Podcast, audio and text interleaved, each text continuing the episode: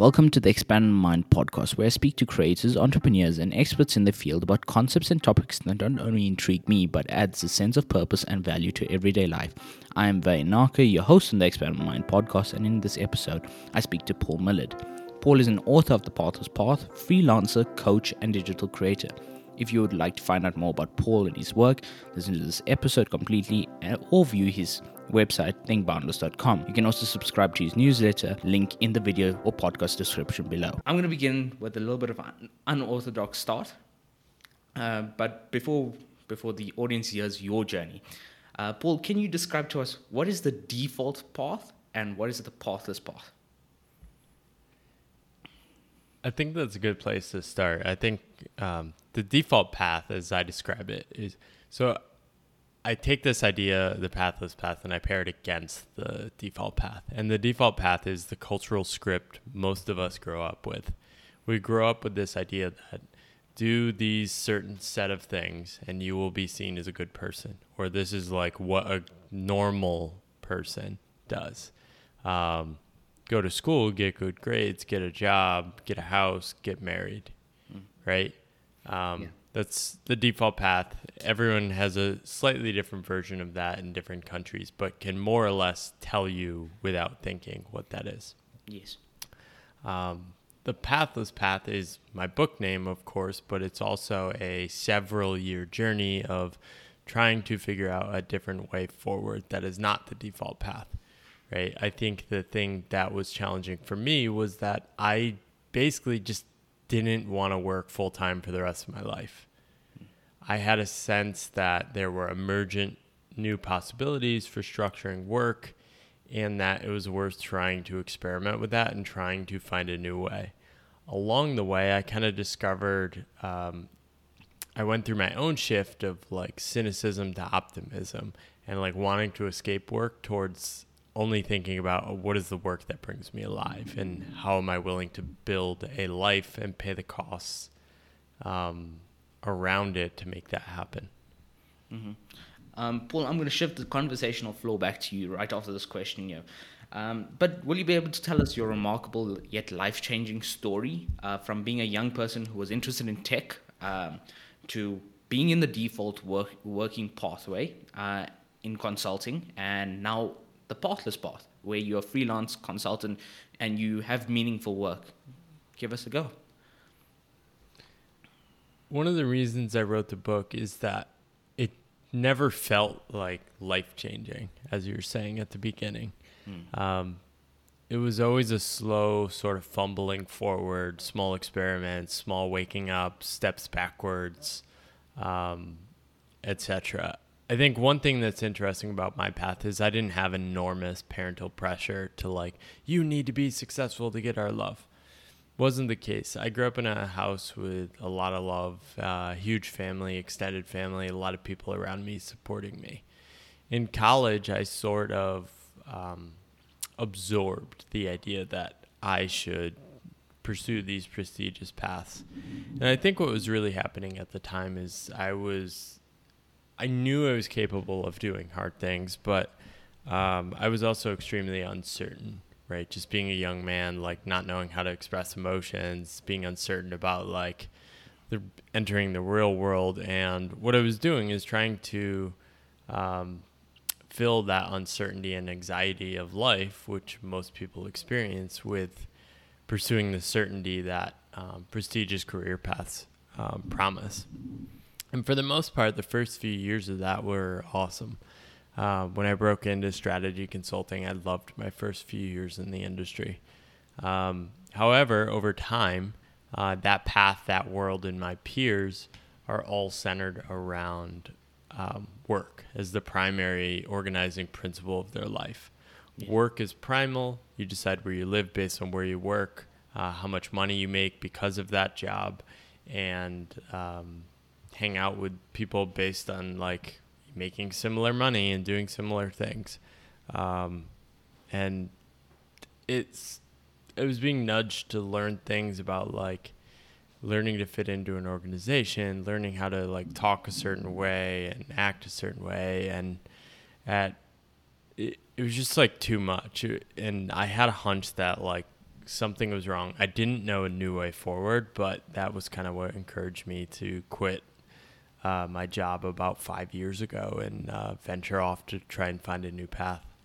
A lot of people think about money as like the primal of success. So you went from a two hundred thousand dollar job, uh, paying paying job, uh, that allowed you to interact with CEOs, brush your shoulders with them, and you ultimately ultimately went to a path of okay, I'm going to become a freelance writer. I'm going to do what I want. Um, and what are your parents' views? Because in today's world, that just like maybe 17 or 18 year olds, you tell your parents that you want to become a YouTuber, you want to run an online business, and you don't want to get a degree.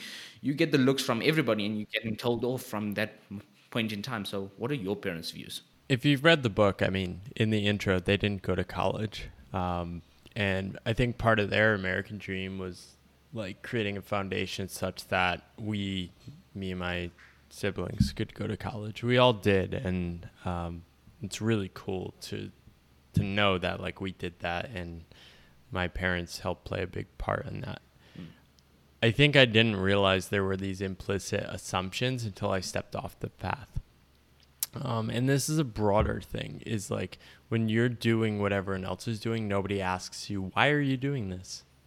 Mm as soon as you step off that path, people are like, why? Why are you doing this? Why don't you just get a normal job? Aren't you afraid of this? And, and people start mapping all their fears onto your life. Um, so by the time I quit, I was like very confident this was the path for me.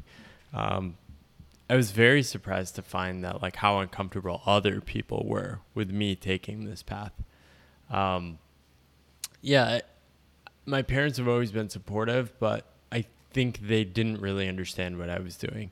Yeah. I think if they had to admit it, they'd probably think it was like pretty stupid and silly what I was doing in the first few years of my journey. Mm-hmm. I think since they've seen me like come alive and be energized and be like pretty happy doing this and starting to realize that like their fears of um, not having certainty are not mine. yes right? And I think a lot of people make that mistake. I'll have people talk to me, and I think a lot of people have this idea that like I should do my own thing, I should carve my own path, and then they'll talk to me and they'll say, "Well, don't you worry about X? Don't you worry about Y?" It's like no, those are your worries. Mm-hmm. You're mapping them onto me. Yes. Because you're afraid. Um, was I afraid of certain things when I left? Sure, but they were worth worth the uh, cost of admission. Yeah, and and you, I think you've answered my next question in where people judge you. Um, but what sort of advice would you give to the young people of today who, yes, I look at myself and I say, yes, I still want to go to university. I, I've always believed in university and so forth. And I want to satisfy my curiosity in science. So I need to go to university and satisfy that curiosity because that's like this the growing itch at the back of my mind. Uh, but the people who want to take that step already from this young age and they're like, okay, we're unsure if we want to go to university, we want to trial the waters out on, on the internet, for example, with the broad category of things that you can do. What sort of advice could you give them to embracing this pathless path from the beginning? I think it's a journey of self reflection and figuring out what do you really want. Uh, when you're desiring something, is that somebody yes. else's desires? Right? This is just um, mimetic desire. Most of what we want is what other people want, and we see other what other people want, and we map that, and we assume that's what we want. Oh, everyone's going for consulting. I guess I should just apply for consulting. Um, oh, I want this coat. Hmm. Oh, why do you want that coat? Everyone else has that coat. um, so, I, understanding like how we work can be really helpful. Um, I think one thing that's challenging for your generation is that the visibility of these paths is um, exponentially larger than it was when I was graduating college. Like I didn't have Instagram, I didn't have podcasts, I didn't have all these things. Um, I had this like narrow, like basically you have to work, and like I wasn't even thinking of anything else. So in some ways, like some ways I'm jealous of um, younger people now, but I'm also like, I don't know how I would have handled it. I think I was not mature and self reflective enough at the college age to like take my own path at all. I wasn't confident enough. That's why it took me 10 years to leave. Um, looking back, I wish I had like pushed that a little more, maybe left Yeah. after a few years, but it was still helpful like working in the real world. I've talked to a number of um, people who have worked for themselves, dropped out of college, and there's always a sort of sadness that um, um, I wish I had like at least done a few years in the corporate world or something like that. So, I, if I had to say one thing, it's like if you are going to embrace an unconventional path, you will likely not want to reverse that. You will likely not want to go back to like the default path. Or if you've like figured out a way to like cover your cost of living on a freelance path, you're not going to want to go back and get a full-time job because the space and opportunity costs in your life is so high. Um, which is why like I think it's almost pragmatic to like follow that path early on and like learn how institutions work. Try to find a place where you can work with great people that push you. Um, and yeah, build some savings too. Um, but curiosity is independent of where you work. Um, a full time job is not an identity, it's not a personality, right? And I think the key thing there is basically just lean into the internet, like lean into all the opportunities we have in the world. You can learn anything. I was learning how to do video editing yesterday. It's like such an amazing world we live in. Like this whole meme of don't go to college is silly. Like it's still one of the best places to meet other curious people and there's usually enough people that you can find great people around you. Um, in creating this podcast, did you find it like fun? I did. Um, I'm having an Yeah, so- ball. Yeah, so that like I mean you're you probably like read my book and you're like, "Oh, Paul's so much wiser than me, smarter than me." It's like you're totally wrong. At your age, like I had no clue what was going on. I was not self-reflective. I did not have the wisdom that you have now. So you're like far ahead of me. Um, which is a a burden too because like you are self-aware. Yes. like my naivety like enabled me to like kind of go on a path where I was able to like earn decent money to like give myself an off ramp. Like I didn't earn enough to like retire. Um, I still have to work and like figure out how to make money. Um, but but I think like the important thing is to pay attention to that feeling. Okay, I'm having fun. If from what I've seen over and over talking to tons of people, if that like oh I'm having fun doing this disappears or you stop doing the podcast or other stuff, that should be the red flag. Mm-hmm. Right?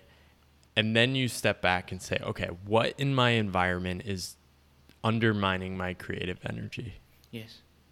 because that creative energy will pull you forward towards things worth doing. Yes. Now, I don't know if you can make money doing a podcast. I don't know if you can make money doing any of those things. But if that energy dies to people that feel like they need to create, do things, connect with other people, it can feel terrible when that energy disappears Yes. and I think that's what happened to me is like I had all this creative playfulness I from like playing on computers and making web pages when I was younger that sort of just disappeared. Um, and my current journey has been like, oh, how do I reawaken that? also the one of the major questions that I was going through when I was reading a book is money. It's like the ultimate determiner of everything that we do today. It's yeah, but you left the secure job. Uh, you left the default path, which offered you certainty, a good paying, uh, a 401k retirement plan, and so forth, uh, to embrace a, a path that you don't know if you have a steady income. If that's correct, um, Paul, you can definitely correct me. I'm not on. I don't know. I don't have that experience, but uh, that uncertainty. How did you deal with it? Yeah, it's really hard and it feels terrible. Thank you for being honest. That's the short answer. Um, I haven't had a steady income, and I'm constantly dealing with financial insecurity and being afraid. And um, I see some of my like business school classmates like buying basically really nice homes and really cool places, and I'm like, am I an idiot? Am I stupid for doing this? Um, and then I just kind of check in with myself and say like, oh, I'm actually like really happy. I feel connected to myself in a way I didn't before. Um, hmm. Maybe I could lean back in the direction of like wanting to make money more, but um, I really like this like slow and steady journey I'm on. I, I feel like I'm in like a completely different career. Like the first 10 years after college feel like an alien to me. Like I, I don't know who that person was. And like I feel like I'm starting over from scratch. And so I mean, I I share my income in multiple places, but like the first 5 years it was like 40 grand, then I stopped freelancing, then it was 20 grand, then it was 30 grand, then it was 40 grand, then last year it was like slightly more. Um, so I'm starting to like build momentum. Um, but if I calculate, I've probably missed out over the past five years in like a million dollars of income. okay. Which prob which would have like solved like, my financial problems forever, but like for me it's not worth it. Like the creative space and time I've had over the past years is worth way more than that at a like spiritual level. Okay. I, and, and I think that's a very vital point that you brought up. Uh, mentally, I'm formulating and I'm coming on with it as that you chose your happiness over money. Uh, and most people of today, uh, especially how we, um, how we, how we think or work, especially when we're at school, it's like, oh, I'm gonna become a doctor because I'm gonna earn a six-figure sal- salary. Yeah. Um, I'm gonna yeah, it's buying that fancy house, fancy car, having a Ferrari in the garage? Um, having two kids. Yeah, and, and, that's the mentality everybody has. Um, I think it was in your book you named it the achievement narrative, where you're constantly chasing um, your success. It's like something's never enough, and that's where I think you've mastered it. I don't know if you mastered it, Paul, uh, but you, you sound like a person of self-reflection and you are probably a person of self-reflection and so forth but how did you actually overcome that that thought of okay um, i'm happy where enough is enough i'm happy where i am where did where did that how do you actually achieve that i think it's hard i think um, one thing i read about is that i think a lot of people want to like escape the pressures of the default path. You can never really do that. It's very, um, I'm very aware at all points that I'm living in a world dominated by the default path and that kind of thinking. So, like, almost all the time, people are like, don't you worry about X. Don't you want this? Don't you want this? Don't you think this should, your life should go like this? Right? Um, so I'm constantly reminded that, like, oh, this is how everyone else thinks. I think a couple things is um, one just like relentlessly reflecting on what I really want and then trying to line my up life up like that and then experimenting. Uh, I think two, have found a partner, my wife, who is like very much aligned um, with what I'm with like what I want as well. Um, so like I have that um, approval at least at the local level. Mm and yeah, it's hard.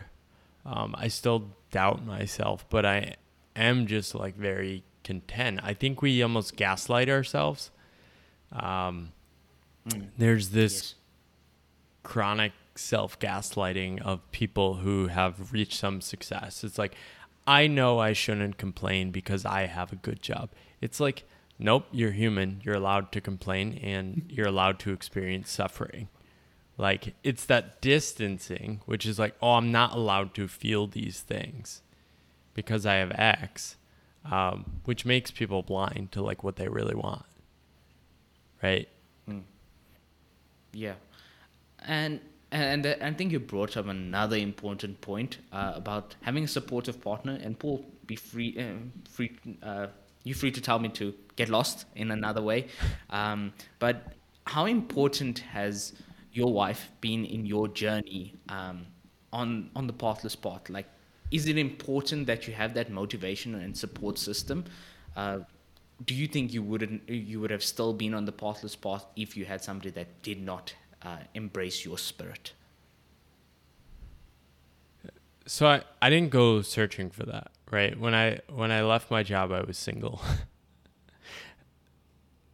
I met her in a time when I was like leaning into the uncertainty. And I was really I, I basically met her at the moment when I was like really stepping into like what if I really just like own this uncertainty and not knowing what I was doing. I wasn't earning money at the time like I had like shifted away from freelancing. I couldn't find work cuz I was working abroad. I was very insecure about money. I was like cutting my costs and like I met her at that time and I was telling her why I was doing these things and she was like instantly on board. like we just saw the world in a similar way. So like that is definitely reassuring. Um, she likes to deny credit. Um, but I think meeting her gave me a like strong foundation to actually shift away from like this naive um, I'm just going to extend my runway as long as possible and just kind of like float towards like, okay, I'm going to like commit to things. After I met her, I started like building and creating much more consistently, um, writing, creating my online course. And within that next year, like all my stuff started to take off. So I think there is something to like that foundation of finding others. But you can also like I write about this, just like finding the others who are on a similar journey, asking similar questions is vital. So you can find those through the internet, you can find them through reading books about people who are thinking in similar ways. For me, early on, it was like Seth Godin, Tim Ferriss, people like that. Um, later, people like Rebecca Solnit, um, Rolf Potts, um, David Whyte, Um, and just like knowing these other people exist can be a relief. I think finding them in real life is really important too. One of my friends, Johnny Miller, early on in my journey was just like, we're just at a similar point asking similar questions. And it was like, oh, thank God you exist. um, and that stuff was so powerful. When I look at it, I think I procrastin- procrastinated a lot with that idea that I, I, joined LinkedIn and I started having this community of people. Um, I think I met Joe Webb. Uh, he co-authored a book also as well. Um, and he actually is like a source of like encouragement, like uh, giving resources and so forth. And besides that, meeting guests like yourself, Paul, and Hassan Kuba, and so forth, other guests that have come onto the podcast. Um, I, I, think I've come around that, and they've you guys shared insight with me, and I take insight as like the biggest thing, like feedback, insight, anything that like I have a hunger for curiosity. So learning from you guys is like, oh, all of a sudden I get that creative boost. Like I want to do it again and again and again, and hence why I can actually have a podcast episode tomorrow, which I actually do. I have another podcast episode recording, and I will thoroughly enjoy it because I've spoken to somebody today. What more can, how much more curiosity can I have? Um, and on the path of procrastination or, uh, or on the topic of procrastination, you know, when you're moving from job to job, was there, would you consider that procrastination in, in your mind? Yeah, I, I was chasing this idea of once I find the perfect job, I'll be set. Um, mm-hmm. I was living in the future. I was just not living. I was procrastinating living in the present. Yes. So yeah, it, it's definitely a form of procrastination. I think we all have a sense of like the questions we need to ask, um, yeah. and for a large part, we're just scared to ask them. Yeah, uh, I can partially agree to that, but also Im- uh, also not agree to it. Uh, I haven't experienced the job world um, like you have, Paul. Um, but you, I would I would consider that the job move moving from job to job bad procrastination in a way that you were always seeking out um, living in that future that okay something will come along and I'll fit into it um, and I, I, think many people I, I could also be struggling with this, but how do you differentiate between good procrastination, because there is such a thing as good procrastination, especially when it comes to buying habits, like, do I really need this? And bad procrastination. Am I actually finding meaning in my job, or am I just going to live in the future all my life? So, how do we do that? I think so. Like, even your question, you're trying to live in the future. You're worried about like your life after college. Just exist in the present. Yeah. Figure out how to jo- enjoy college, find things you like doing, find people you like being around, and like just focus on that. Like the rest will take care of itself. Um, you're already asking deeper questions than most people your age. Uh, I, I, get that quite a lot, right? Uh, even at school, like. But that, but that's that's fine. Like this is also the power of the internet. You can find other okay. people who are asking similar questions or, or role models. So that that we we speak about um, finding some similar people. Um, so Paul, I've I've endeavored on this like this like okay, I'm gonna call email people, and if they get back to me, hey, I can sp- actually speak to them on a podcast. Um, uh, and yeah, what about those people that yeah they don't want to start a podcast, but they want to join a group of people or interact with a group of people? Where do they where where can they start? Yeah, I think I think one of the smallest things people can do is basically just host an event or host a dinner. Pick a topic you want to talk about, invite like three people, and just have mm-hmm. like a small gathering. okay. And I think doing something like that can basically just tap somebody into doing something spontaneous and seeing themselves as like somebody worth offering something everyone's waiting for other people to do stuff. Once you realize this, you can just start doing stuff. Like everyone's basically just sitting there waiting for other people to give them invitations to do stuff. Like you by cre- like eh, with a podcast, right? Like a lot of people think like the way we think about the world is that we need to be chosen, we need to be given permission, we need to get the job doing the thing before we do the thing. You eventually got to the point where it's like, oh, I can just start a podcast. There's nothing stopping you. All you need is like a fifty to a hundred dollar mic. Yes. And then you can uh, just publish it for f- free to the entire world. True. Um, and also, I, I think another path um, that I can actually add on to that path there um, is that I found I, I wanted to seek meaning in my content. I was like, I want to give the world some meaning in what I do. Uh, so, uh, not necessarily. I, I want to like have that at the back of my mind. It's like, yes, I'm actually doing something that can help other people, and I've always had that at the at the core of my values. Like, um, give freely, take from none. Uh, that was like I learned that at like a uh, some some sort of like religious event. Is like I should like that. I need to have it in part of my principles. So I'm just giving it. I was like it's for free by all means. Um, if I benefit in some ways, connect with people, hey, all the better. So yeah, that's kind of like my view on the podcast at the moment. Yeah, I think having expectations can be tricky if you're expecting to like change people or get something for your creation, mm it sets up a trap, right? Um, yeah. I when I wrote my book, it was because I had a hunch I really like writing, and I thought the message mattered, and I thought it was worth sharing. I didn't expect. I didn't write it with I want to change people or I want people to um, join me was I open to receiving that if it happened? Sure. But like I didn't write for that, which has made the like launch process pretty cool because like my expectation was like I just wanted to publish it. So like anyone who buys it and then hearing people who've like randomly stumbled upon it um like you is like, "Oh wow, this is like really cool. It's beyond my expectations." Um Yes but you're capable of this too. Like you could easily yeah. write a book in your future. Uh, I don't know, Paul. Have you have you ever read the book The Sharing Economy? Um, you spoke uh, you spoke about like understanding how the world works. And I've also read uh, I've read the book The Sharing Economy by Kevin Govender.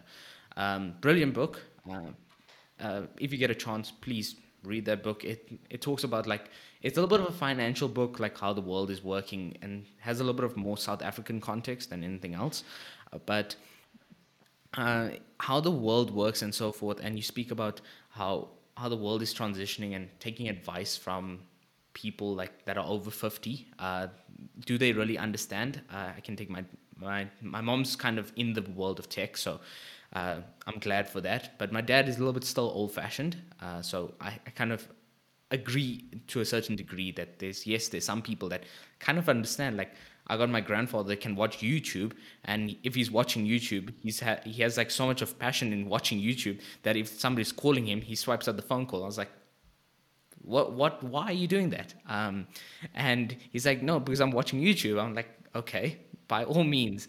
And yes the the, the generation that is 15 above they still have that mentality of you need to get a job you will be secure in that job you'll have certainty in that job and you will be able to sustain a family that's their mentality whereas our our generation has changed that mentality it's like yes we still need a job but at the same point um, this is how my thinking is currently. I still want to embrace my curiosity, fulfill it, and experiment. Experimenting is my ultimate thing. It's gonna only fulfill my curiosity, that little bit of like teeny little itch in you. So yeah, and that's where I come to your breaking point. Understanding when your breaking point comes. Um, when did that breaking point come for you, uh, from you, uh, Paul? Like in terms of like okay, I'm done with this job. Um, I'm you guys can go all get effed in an, in, in other words because I, I want to I want to embrace my creative spirit. So I think even that story is something people imagine happens. It wasn't like yes. that. Like my story is a mm. slow waking up, small experiments, questions that were seated in my mind, um, and just more time on my path. Um, basically I was like upset at my manager, but like I had annoying managers for years. I had reached a point where like the upsides of remaining on my path just weren't there anymore. And I talk about this equation of trading certain discomfort, uh, my job kind of sucks, for uncertain discomfort. People are terrified of uncertain discomfort. It could be terrible, right? What if what if all these bad things happen? Our brains work this way, right? But the possibilities of like my life had been like there was this seed of like excitement and like what if what if i find a better path what if being a freelancer is better what if all these things and i needed to find out that was kind of what pulled me towards that path right and i think for some people, like following what everyone else is doing will make them happy. You're probably not like them. Yeah, um, and I can agree. like the sooner you realize that, like the sooner you can figure out how to like make the system work for you, right? If people are telling you you should do what I did, they're not caring about you. Mm.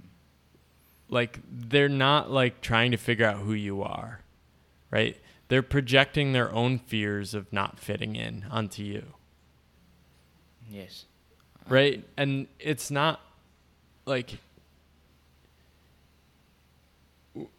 like this is a really hard thing for like people on unconventional paths. Like this is why I wrote the chapter like will your will the people in your life love you less? The yes. fact is over and over again, like I talk to people all around the world, all income and all like um, family backgrounds, all cultural backgrounds, there is a certain type of person that is pulled towards doing things their own way. Um, some of them take these unconventional paths, and the people in their life disapprove of them. And that is so painful, and it really sucks. But for them, it's still worth it because they don't yeah. have any other choice. And like, luckily, we live in a world in which you're not going to be like tossed out of society and shamed into mm-hmm. oblivion. Yeah. It just might feel kind of bad for a while. I, I like especially in my context, I like to think of myself as the black sheep. I don't know if you like to think of yourself as that. Uh, I take it as a compliment. You know, you're the black sheep of your family. I was like, okay, whatever. Um, but I, I, I came around the concept of burnout. Everybody warns me of it. Um, and Paul, I think you went through it in, Yeah. through some point point of it. Um, and, and that's why I like to think of myself as the black sheep. I was like, I'm number one. I'm not going to go through burnout because I found meaning in what I do. Uh, I'm doing what I actually love. So if I'm going to work through the night and do a all nighter, I'm actually doing something I love. Um, that's my my first thing. Am I doing something I love? And I've taken it out. I have like a poster now that I just created from your like guidelines out of from your book. Uh, so implicit meanings that I've taken Wow. taken out, taken damn uh, taken out from your book, Paul. But I've created that, and is it going to give me meaning in life? Is it going to make me happy? Those are the first two questions I ask ask from anything I do, um, and I actually pursue. Um, and I don't know if you can reflect what what does burnout feel like because I don't think I can relate to it or Yeah. the people who don't Maybe know. So if you can give us a view. I think there's a few different definitions of burnout. There's the burnout of like just working yourself to oblivion, right? Just doing way too much stuff. Like you're spending it could be for anything. Like you're studying for a test, working on a project, and you just spend way too much time and you're just exhausted and depleted. Um, I think most people are familiar with that kind of burnout. It's pretty obvious when it happens and why it happens. I think the more confusing type of burnout is when you're disconnected from what matters to you. And the reason it's so hard to spot is because you can often experience it while not working that hard. So like I experienced burnout in my last job and I was not working more than like 30 to 40 hours a week.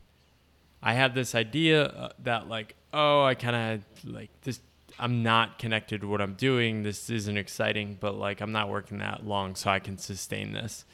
The reality is I was experiencing this low grade subtle burnout and that builds over time and for me it just led to this like disconnect where i was like basically living a life doing nothing i thought mattered i, I was doing some small experiments and that was the only stuff i was excited about like the writing on the side but i wasn't doing that much of it i was basically spending all my time like going to this job which was like i don't value this i'm working with people i don't uh, like i'm not inspired by like what am i doing and it, I didn't realize it until actually leaving.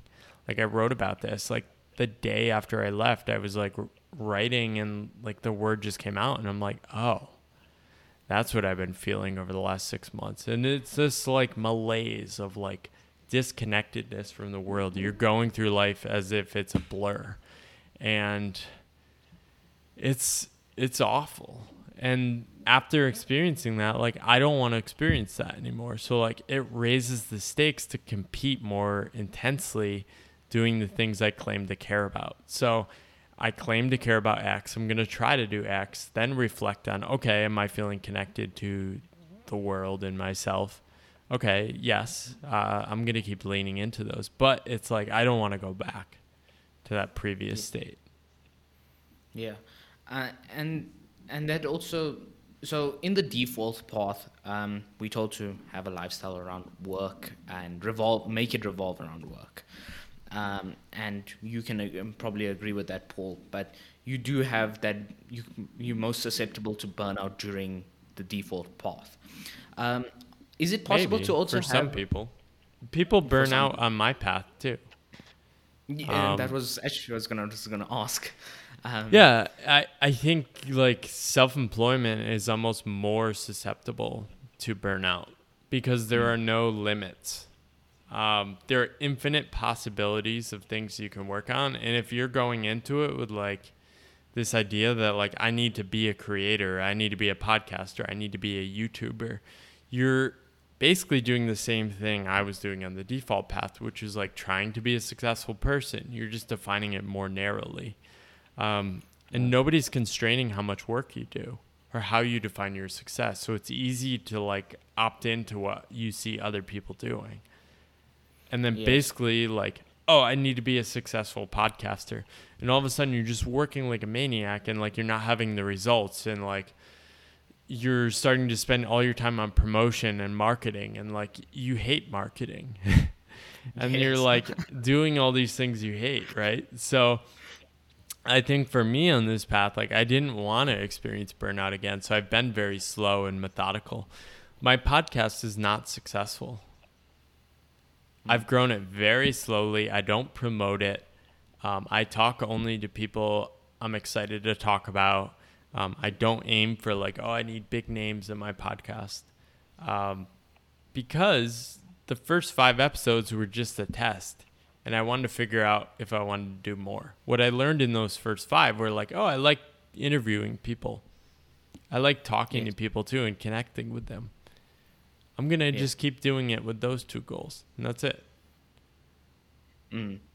Uh, yeah, I, I think my view on podcasting came about when I was through a walk, Paul. Ironically, I was like uh, just taking a walk of self-reflection, or I don't know if it was a walk of self-reflection or shame, either one. but I, I took a walk in the estate, and when when I came about it, uh, came about the idea of let's do a podcast. It's gonna be the best thing that I can do in life. Um, I failed on YouTube. Uh, that was my reasoning. I failed on YouTube. I need to bounce back. That was the first thing I said to myself. I need to bounce back. What can I do? And I was like, let's try a podcast. Uh, it's going to be a good thing. And the podcast was born, the Expandable Mind podcast. Um, and Expandable is because we're always curious. I want to be curious. So I'm going to expand my mind. I'm always going to be learning from other people. And That's cool. And that's Is that I- enough? Is that enough though? Do you need it to be successful or make money? I, I think the the ultimate goal is to give meaning, uh, and I, I don't know exactly if money is my top priority. Yes, at the back of my mind, yes, I am paying for Riverside as a service, so yes, I need to sustain the podcast in a way. Uh, to create really good uh, content. So my my philosophy, and when I was I had a, per- a personal trainer, um, our our motto was uh, quality over quantity. So I will give you the most amount of uh, give you the quality content that you look for. Um, but I'm not going to uh, revolve around making mm, a thousand dollars or something like that. I'm I want to give you the qual- uh, quality for something that somebody else will charge you for, uh, because I'm just that type of person. So that's my But- ultimate goal. How are you gonna know you get that? I, I really don't know. I haven't actually thought of it in that way, and I'm thinking about it now as we speak, uh, Paul.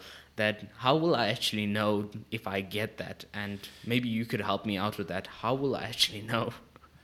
I don't know. Nobody gives me feedback on my podcast really. I don't hear much feedback. So like what I'm saying is like I think you need to be very careful of like having these expectations of doing something Yeah. for something. Um, You Mhm. need to define what's enough That uh, um, and yeah. define it very clearly. And if you want stuff, if you want your podcast to give you certain things, you need to be willing to pay the cost for that. You need to be willing to pay the cost for like it potentially not happening and like feeling bad about that. Or you need to be willing to pay the cost to like do things you might not want to do to get what you claim to want. But it's all a test and you just need to test these things. Yeah. So I've always thought of like the podcast as my front of for my business at the end of the day. So the expand mind is like the the ultimate business and then the podcast is just the front. So I thought of it as a test. If it works out, hey, all all all good. But what does Um, works out mean? um, in terms of like um, the podcast has an audience it's able to um, get feedback in a way uh, again i did not define what enough was and i'm realizing that now um, Yeah. through speaking with you i haven't defined what enough is because will i ever know um, but But you when it- can. when it I mean, you can just define that as like things that matter to you. Oh, I'm having meaningful conversations and I learned something. Are the, is that enough? Do I want to keep doing that? Maybe. yeah Um, But, like- yes, I do want to keep on doing that. Uh, so I want to carry on making more connections. I want to have carry on speaking to people, um, curious minds just like myself. Um, I want I want to do I want to make some money at the end of this year. Um, also, um, a goal in mind. Um, Nice. so yeah, that, that's I think I've just defined my enough now. Yeah, I mean way. that's so like that's actually much higher than my aims of my own podcast. Like I I would not want to like define success as like making money cuz I don't know how to make money with podcasts yet. And like I don't know how to grow it without sacrificing things I don't want to do. Um Okay. so like Yeah. that would scare the crap out of me if those were my goals. For me, it's just Um, like meaningful conversations, and that's enough. Yeah.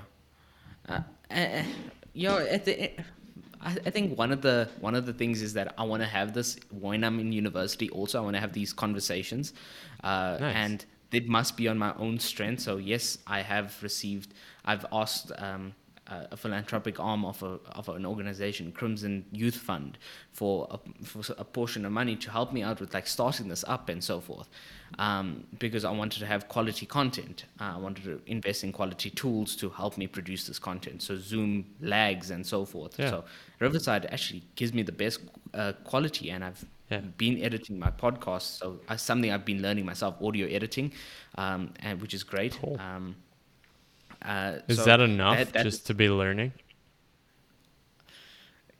I, I I enjoy video editing way more. When I was creating YouTube videos, I enjoyed e- video editing. I even bought Final Cut Pro. I've been editing the the the podcast video episodes on it, but it's it's not the same as creating a YouTube video. So uh, I do have video editing skills, but audio editing is not my favorite. I've been learning it because uh, it's not like the, on top of my list, not 100% like, oh, it's going to give me the ultimate satisfaction. I can't sit all, all night just like thinking about doing audio editing. No. Um, and, and that's that's actually where I come to where I come to think about yes burnout in the same point where you were speaking about on the uh, on the pathless path that or the unconventional path that yes you are susceptible to um, burnout because you don't know the constraints uh, or your limits um, and I'd like to wonder or, ask you how have you created a balanced mental and physical lifestyle in which you prov- I don't know if you you can say you limit the option uh, or prevent yourself from burning out. I just try to constantly reflect on what I claim to want, test it, and see how it feels, and then make adjustments. Okay. And how do you reflect, Paul? Like, how does one get started? Because I, I'm a person of self reflection. You're a person of self reflection. So something we can both relate on. Uh, but my way is taking a walk. And sometimes I'd like to think of a walk of shame. But at the same time, it's to reflect on my actions because sometimes your actual actions are actually shameful. Sometimes you scream at the wrong people because you weren't happy with something in that point of time because you did it wrong.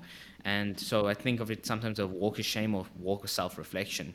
Um, how do you ref- self reflect, Paul? Yeah, I, I think also like I think I read about this in the book. Like I would almost reframe that shame as like guilt. Like and the guilt is like, oh, I want to do better. I want to be a better person. Um, shame is like doesn't have an end point. It's basically like I am a bad person. And it can just make Okay. you feel terrible and tend you to like do um, things you don't want to do, right? Um, self-reflect, yeah, yeah. Walking, uh, writing is my biggest mode. Um, I often like if I discover reflection exercises, I like doing them. Like Tim Ferriss's fear setting.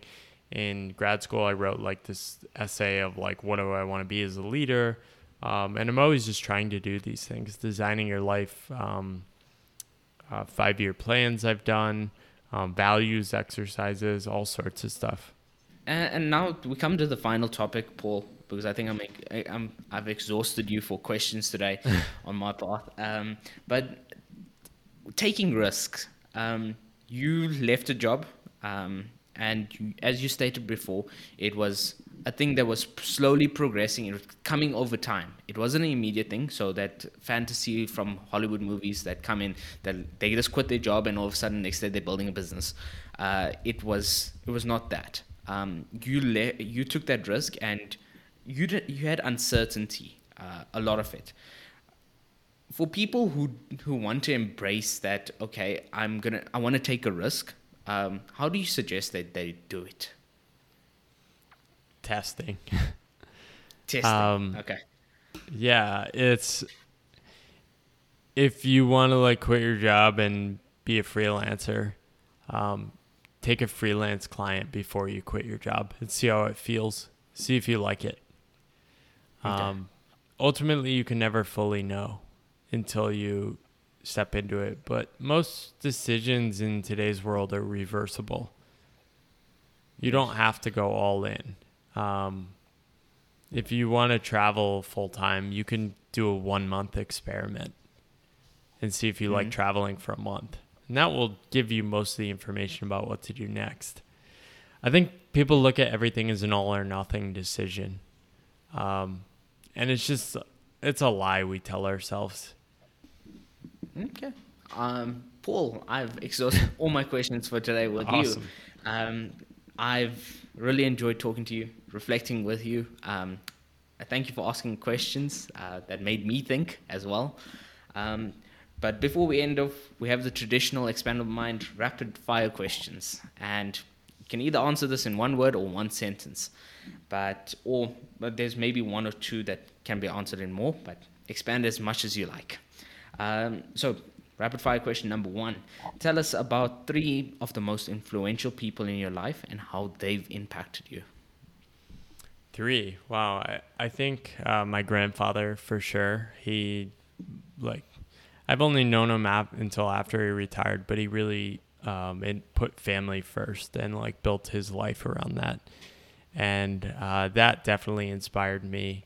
Um, I think my mother is just somebody that has always served other people and looked to help other people um, and put that first in her life. Um, and then third, I might say like somebody like Seth Godin. Uh, I think, and I think the theme in these is people putting things other than work primal in their life. Um, I think Seth Godin putting creativity um, and protecting that energy in his life first is really inspiring for me.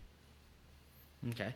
Uh, question number two. If you could go back to your 18 year old self, one piece of advice, what would it be? Yeah, I would not give myself the advice to go on the pathless path sooner. I would tell myself to write. Okay. That's it. I would say lean into writing.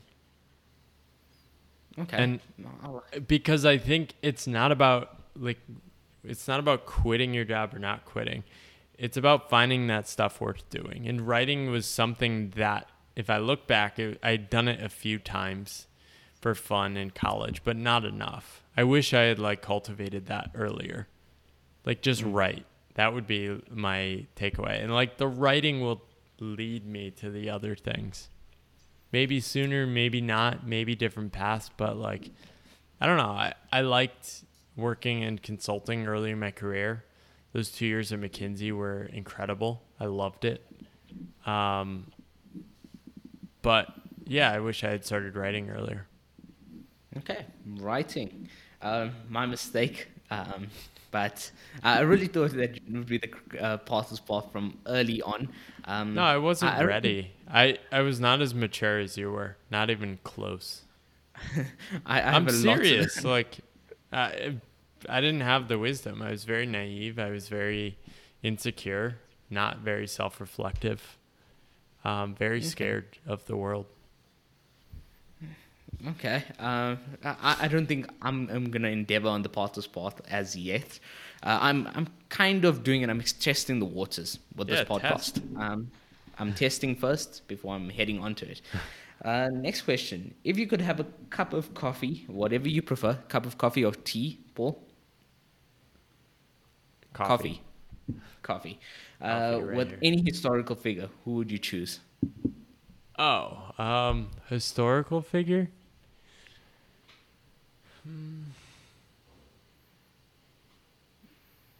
I don't know. It'd probably be like some family member, like a great great grandparent I never met. It'd just be Ah. it'd just be cool to like meet some of them. Okay, then you're the first person that actually actually actually wants to meet their own like great great grandparent.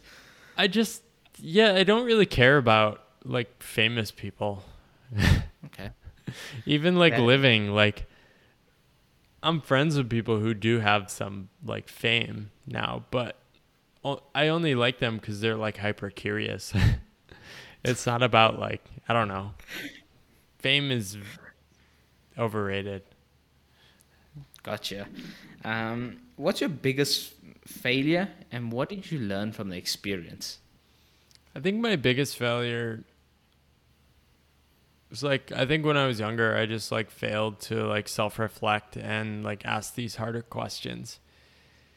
And I think that probably came out in me being cynical, me being like not the greatest person to people in my life um ear as early as I could be, right? Um yes. but yeah, I don't know. Like, I mean, I could come up with like surface level stories of like business failure, but like, I don't know. Okay. It's so dependent on your environment. It makes sense, yeah.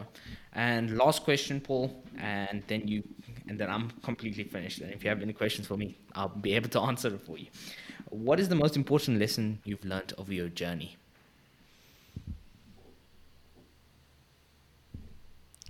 I think that a better way was possible. like Okay. I was right for me that like a better way of structuring my life and orienting my life um, was possible. And I've kind of been blown away with like how much I like my current path. Uh, and I don't think I could have imagined it even when I quit my job five years ago. So that's probably been the coolest lesson. And then the second is just like that like finding the others is so important. When you're doing things that other people aren't doing, you need to find people doing the same. Otherwise, you're going to go crazy cuz like your your friends, your family even probably aren't going to like actively support you and you need active support when you're on an uncertain path. Okay, I like that. Uh, And that comes to the end, ladies and gentlemen, of Paul Millerd's podcast episode on the Pathless Path. Um, it's been amazing. Thank you so much, Paul, again, for coming onto the podcast. It honestly was great to chat to you. And thank you for being honest, um, sharing your insight, your journey. And if you'd like to find out more about Paul uh, and his writing and his book and so forth, I will leave links in the description box or the podcast information box below. Um, in which you can either go purchase the amazing book, which I'd highly recommend, just like how I re- recommended with Hassan Kubas. Uh, and yeah, thank you so much for listening. Awesome. Thanks you, Vahin.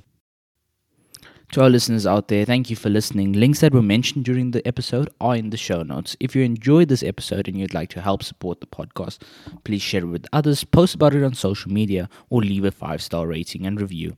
To catch all the latest from me, you can follow me on Instagram and on Twitter at expandable underscore mind. Thanks again, and I'll see you next time. Bye bye.